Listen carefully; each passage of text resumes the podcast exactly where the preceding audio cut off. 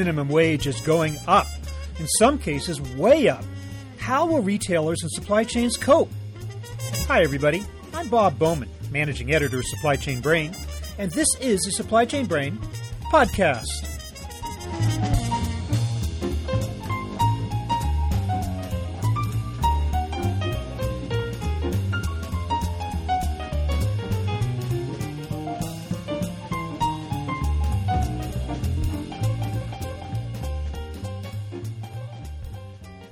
It's a nationwide trend.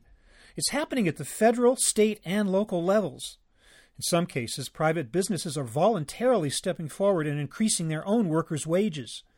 Meanwhile, laws are being passed to boost the minimum wage to as high as $15 an hour, all of which is bound to have a profound impact on businesses in multiple sectors, especially retail.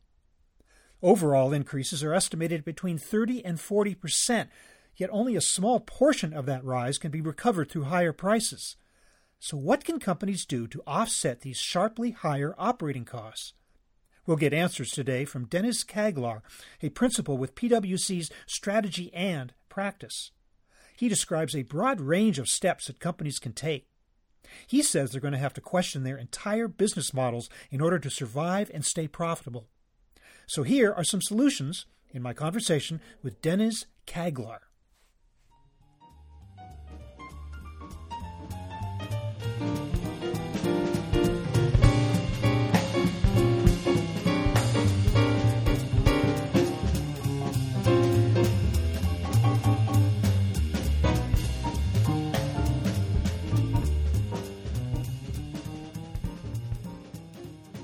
Dennis Caglar, welcome to the program. Well, thank you. Thanks for having me. Obviously, one of the big issues right now in corporations is the rising minimum wage, which we're seeing all over the place at state levels, local levels, and maybe even federal levels in certain instances. And I think what we need to do is talk about how companies can accommodate this phenomenon. And I'm wondering, what do you see as the trend? Do you think it really is a strong trend nationwide that, that we're looking at significant minimum wage hike? It, it definitely is a trend, in my view, uh, with the clients that I work with. And um, as uh, we look at our industries that we support, we do see a trend towards rising rates. As you mentioned, Bob, there are many states and some municipalities that are increasing their minimum rate, wage rates voluntarily. And at the same time, we also see some companies, especially I work more in retail, consumer packaged goods industries, and uh, we see retailers proactively increasing their minimum wage rates. So it is uh, definitely a trend. And frankly, the one big unknown is how far it's going to go, how high it's going to go. Clearly, on the federal minimum wage side, there is a lot of political considerations. But uh, otherwise, at the state level, at the municipality level, at the individual company level, we do see a shift in minimum wage. Well, the talk right now is $15. Is that the amount, or is it going to be still differ from place to place and company to company? Oh, it is. It is, uh, in my view, it is going to differ from company to company, and uh, clearly state to state. And uh, at the federal level, it's uh, anybody's guess with the uh, everything going on in the political landscape. An election year, uh, fifteen dollar minimum wage to me seems a little further out there. Uh, but at the state level, where the political climate is more favorable, at individual city level, it is uh, certainly a number that we hear. We see companies or uh, states or municipalities pushing for it. But how far they're going to go, how quickly they're going to go, that's a tough bet. Individual companies getting to $15 it's going to depend very much on where they're starting from. So, a company that starts most of their employees a retailer, take a retailer that starts most of their employees at or close to minimum wage rates, say something around eight dollars an hour, perhaps or eight fifty an hour, and uh, when their average hourly employee labor rate in their stores, for example, is say nine ten dollars an hour, for them to go to fifteen dollars, I, I can't see that happening even if they are pressured, they're willing to do it proactively by themselves to some degree. It is a big hit on their cost structure. So we do see the gradual increase to something more in the range of 10, 10, 50, 11 dollars an hour possibly. But those starting at a much lower average labor rate have a, a huge climb to get to $15. It could be it could be a catastrophic increase for them as you point out, not completely by regulatory fiat, that there are certain companies that are voluntarily doing this for one reason or another, correct? They are. They are. Uh, so I see two reasons for that. One is for some, the minimum wage rate has stayed too long at the level it's been at, and at the wage rates they are paying, they're not able to attract the talent they need in their uh, in their businesses.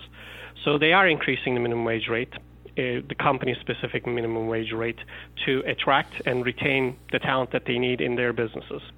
And then, frankly, the second one is a bit more of a uh, maybe the cynical view, a little bit of a PR uh, aspect to this as well. That uh, some companies reading the the winds uh, as they see the wage rates potentially increasing in the horizon one or two or three years out, they're voluntarily doing it to generate some goodwill with their employee base, but also with the general public. If the rates are coming, you're going to do it anyway. Why not do it a little bit proactively and with your own timetable and uh, generate some goodwill, get some good publicity out of it? Well, now clearly the minimum wage over the years has risen gradually, and companies have grappled with that situation all along the remedies that they put in place in order to absorb previous increases in the minimum wage, do they work now here as well, or is this a whole new animal in terms of the amount or the situation that they find themselves in? It is ultimately going to depend on how fast and how high the wage rates do increase. But what we do see is a, a potentially game changer with the political pressures and the big push for $10 plus minimum federal minimum wage rate. If that, it does go that level from a where it is today, it's a uh, my math is not that great. It's uh, on the order of a 30, 40 percent increase, and that's a that's a pretty big pretty big shock to the system. To make up for that, the companies we do see that they need to take a holistic look at their business model, not only their cost structure but their business model. How are they going to compete in the in the marketplace? How do they serve their customers? What type of service they provide? and how they run their operations uh, and question the talent that they have in, in their organizations and their businesses to be able to deliver that new business model they're going after. So it is not, it is not going to be about raising prices one or two percentage points. It's going to be difficult to do that in the first place, but maybe they can some can get away with one or two, three percentage points. But a wholesale operational and organizational questioning of what they do, how how well they do it. Are there any particular industries or verticals or types of businesses that will be more affected by an increase in the minimum wage, and those that are most able to accommodate it, and those that are least able to accommodate it? The ones, the industries, the sectors that are going to be, that are likely to be hit harder, are going to be around retail and uh, hospitality, leisure, tourism industries, uh, your restaurants, your hotels where and your uh, retailers that are not the higher end retailers or high um, high end sale commission sales force type retailers, but to your groceries, your uh, drugstores, your uh, big box retailers, general merchandisers, where there's a, a large ratio of lower wage hourly employees who start near the federal minimum wage rate and their pay on average is about nine ten dollars an hour there are retailers their business models uh, they've chosen they choose to pay higher, like a Costco or a Trader Joe's, and clearly uh, they're not going to be as affected. Uh, I, I believe Costco is already above the minimum wage rates that are being uh, talked about these days. So no change there, and frankly, it might even help them maybe as traffic shifts towards their stores. On a uh, industry basis, who's going to be less affected? Clearly, those that are already paying their employees at a higher rate. But as you look at industrials, uh, where you have factory workers uh, on the line depend on their union negotiations if they're unionized or not, or the rates that they're being paid at. There's probably going to be some impact, but not, not as high. Yeah, I assume that this conversation would be mostly about retail because my impression is on the manufacturing side that probably a lot of manufacturing jobs are already something above minimum wage, or am I wrong in thinking that? There are some. There are uh, there are some that are already at or or above that ceiling of fifteen dollars an hour, uh, based on past contracts signed if they're unionized or or the competitive marketplace going to fifteen dollars an hour or so. There are some uh, companies though, there are some operations at least or some jobs where the employees start at a lower rate, either in the manufacturing plant or their warehouses uh, in their operations. So there, there's uh, still going to be some of that. Restaurant, uh, hotel, leisure business, and retail uh, industry are the two that have the highest number and percentage of employees at or below that $10 threshold that was being discussed in the last year or 18 months. I do want to get to solutions that are do not involve reducing personnel, but before we do that, I'm also wondering though if this increase is likely to drive an increase in automation at the retail level, specifically self checkout, um, self service type things that will cut down on personnel as a result, as a direct result of minimum wage rises? Short answer is yes. So, in terms of retailers, especially if I focus on retail for a minute or two, we do expect they will need to do more to question their entire business model. So, it's not just about reducing hours or reducing headcount, but uh, uh looking at their operations holistically there's going to be some desire to take a little bit of a price increase to make up for some of the cost increases they're facing. But uh, I suspect, especially depending on the sector they compete in, retailers are going to find it hard to increase prices. It'll be likely be minimum. So then they will have to question their entire cost structure and their overall gross margins looking at what products they actually sell in their stores. So gravitate towards higher margin businesses, higher margin products. So that could mean more private label, where retailers tend to have better margins, or working with national brands and begin to shrink the shelf space for national brands that deliver less gross margin and giving more shelf space to and perhaps fewer of these brands that give them higher gross margins. So for consumers, that might mean less choice right? So as the shelf space gets more scarce and more competitive for better margin products for the retailers, they'll question their supply chains, wring any efficiency out of their supply chain, uh, transportation, warehousing, inventory management, so that they can wring any efficiencies out of that. And then looking at their headquarter costs, what work do they do? Is it a priority for them or not? And questioning how much of that they should do, and at the same time, perhaps where they should do that work. Is it possible to outsource? Is it possible to take some work offshore to lower cost countries, even if they don't have operations there, so that they can uh, get any additional savings to make up for the uh, minimum wage rate related increase. On the store labor side, which tends to be uh, the, the biggest cost item in a retailer's budget after their cost of goods sold, store labor cost will be questioned, right? So it's not going to be a pure increase while the rates go up, retailers will look to reduce the hours consumed in the stores.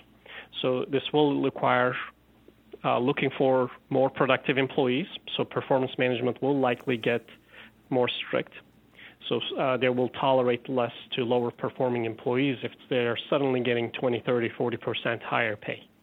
And as you mentioned, Bob, too, we do expect retailers will look to automation in different forms. So, self checkouts, uh, it was a big fad several years ago, but uh, it hasn't quite caught the fire. And in some cases, retailers have backed off of uh, the self checkout uh, situation, self checkout options too. Uh, but uh, we do expect automation more broadly is going to be more prevalent in the stores, and looking for more efficient processes across across their store base, across their store operations, so that they can improve their productivity overall in any way possible.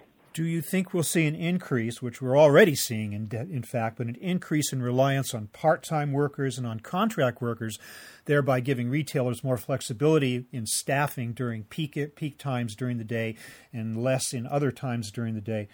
Do you think that mm-hmm. might happen? Yes, but with a uh, bit of a caution there. There's, uh, as you mentioned, Bob, part time options give retailers much more flexibility to optimize their schedules. But it is at the same time a double edged sword, and we do find that part time employees tend to have higher turnover rates. And uh, part time employees tend to have lower productivity rates. It's a bit of a generalization, but uh, that tends to hold generally true. That uh, so while schedule optimization is easier with part-time employees, the productivity you get out of the part-time employees is lower. So the retailers need to be careful with the optimal mix. If you push this to the extreme, all part-time employees doesn't necessarily mean that you will have the most productive labor force. So there needs to be a balance, uh, the right balance, and that will depend on the retailer and their specific operations, the ease of training the new employees and their overall level of turnover. Bob, one thing you questioned I don't know if you did question or not or raise the uh, benefits. We do expect employees, retailers especially, will push for lower benefits costs as well, looking at health insurance with the Affordable Care Act, considering pushing more employees towards the exchanges possibly, or looking for uh, shifting more of the costs to the employees. All costs are going to be on the table to figure out how best they can get the maximum efficiency out of it. I do want to get back to the subject of the supply chain, which you mentioned earlier, because this is a, mm-hmm. this appears to be a really rich area, ripe for possibility in cost cutting without actually cutting headcount. So let's talk about where are the where in an extended supply chain do you believe are the greatest opportunities for cost cutting?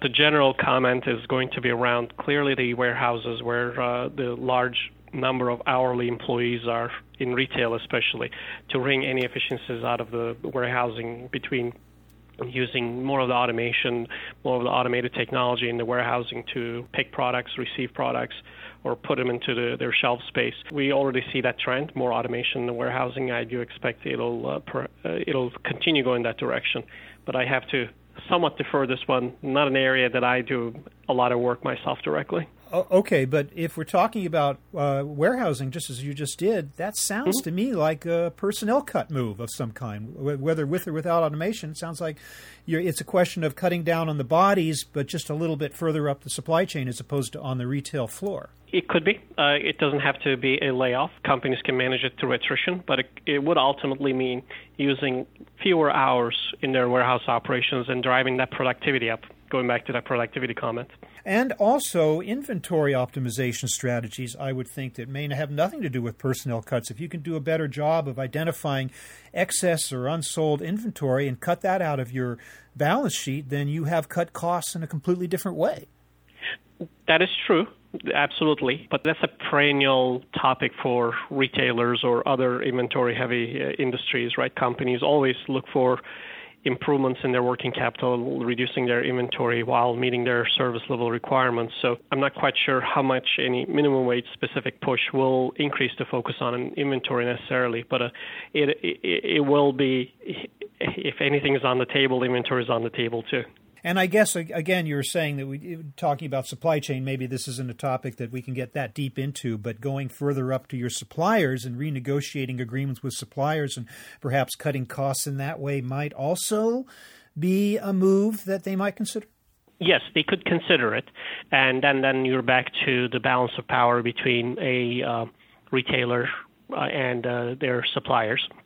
Like uh, larger uh, consumer packaged goods companies will likely have stronger bargaining power, and of course, larger retailers will have stronger bargaining powers too, and uh, and the balance there might shift, and um, that that's the perennial balance of power between the retailers and the suppliers, and how they do that. But I, I'm not quite sure there's a whole lot to squeeze and uh, and of course they will squeeze as much as they can. And at the same time, I do see perhaps more towards a, a shift towards higher margin products, higher margin suppliers. So, if a retailer today stocks product from say three retail three suppliers, and uh, one of them has a clear benefit on the margin side and overall business partnering side, retailers may choose to cut one of the competitor suppliers and shift more volume towards the supplier that provides them, provides them better economics, better margins. So maybe less choice for consumers and giving more shelf space to the retailer with more favorable economics and increasing the private label mix in their stores might be the way to go, that, to go rather than hard-nosed negotiations on the pricing. I want to wrap up with a philosophical question to which I'm not sure there's a clear answer, so please don't worry if you don't have one. Uh, but it just seems to me that the trend up until recently among retailers, driven probably largely by Walmart and the other big box retailers, has been keeping prices down, cutting costs, the lowest possible price for the consumer. And that has been the 100% goal of the big box retailers. And I want that, of course, has led to low wages and personnel cuts and the like. And now we seem to be going in a different direction. If, if it's as you say that there's even some voluntary moves toward increasing workers' pay. Do you think that there might be a general awareness out there that we went too far before, and that might be one of the reasons contributing to what is clearly a shrinking middle class in this country, and that we now need to correct course a little bit so that maybe this increase in the minimum wage is a move toward that? What do you think, even personally, about that? It's a good philosophical question, and uh, I, I don't know that we um, companies necessarily are uh, looking to fix the what's the right word word here that uh, ills of the society perhaps not the ills but uh, some of the uh, the pendulum swinging too far but they're looking at their own businesses and their own economics and uh, how best to run their own uh, companies, right? And uh, with a low minimum wage rate, I think what they found is the caliber of the employee and the productivity they get from those employees has not been sufficient. And at the same time, there's been increasing PR pressures on these uh, companies that have relied on traditionally low labor rates. And they're getting, both internally, they're getting pressure to seek and retain better talent, and externally to do something about their low rates. So I think the combination is pushing some of these companies to increase their rates uh, proactively. Now, uh, are they going to help the middle class in in the process? Possibly, but what I do worry, maybe worry is not the right word, but uh, uh, the people who have jobs will get better rates, but we may have fewer people who do have those jobs too. So unless the overall economy can rejuvenate and create more jobs so that those displaced workers have different opportunities to earn as much, if not more, in their new jobs too. So it is a it is a uh, challenging macroeconomic question too. Well, we will just have to see. But in the meantime, uh, Dennis Caglar of PwC Strategy. And I want to thank you so much for being with us to give us some guidance and some tips on how companies can react to this trend of, of a rising minimum wage. Thank you very much for being with us. Oh, thank you for having me.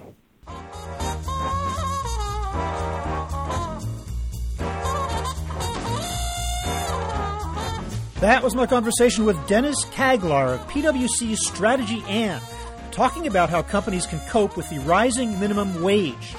We're online at www.supplychainbrain.com, where we post a new episode of this podcast for streaming or downloading every Friday. You can also read my think tank blog, watch thousands of videos, and access all of our other content, including the digital edition of our magazine. Look for us on Facebook and LinkedIn, and follow us on Twitter at SCBrain. You can also download or subscribe to the podcast on iTunes. Got any comments or suggestions on this or any episode? Email me at rbowman at supplychainbrain.com. See you next time.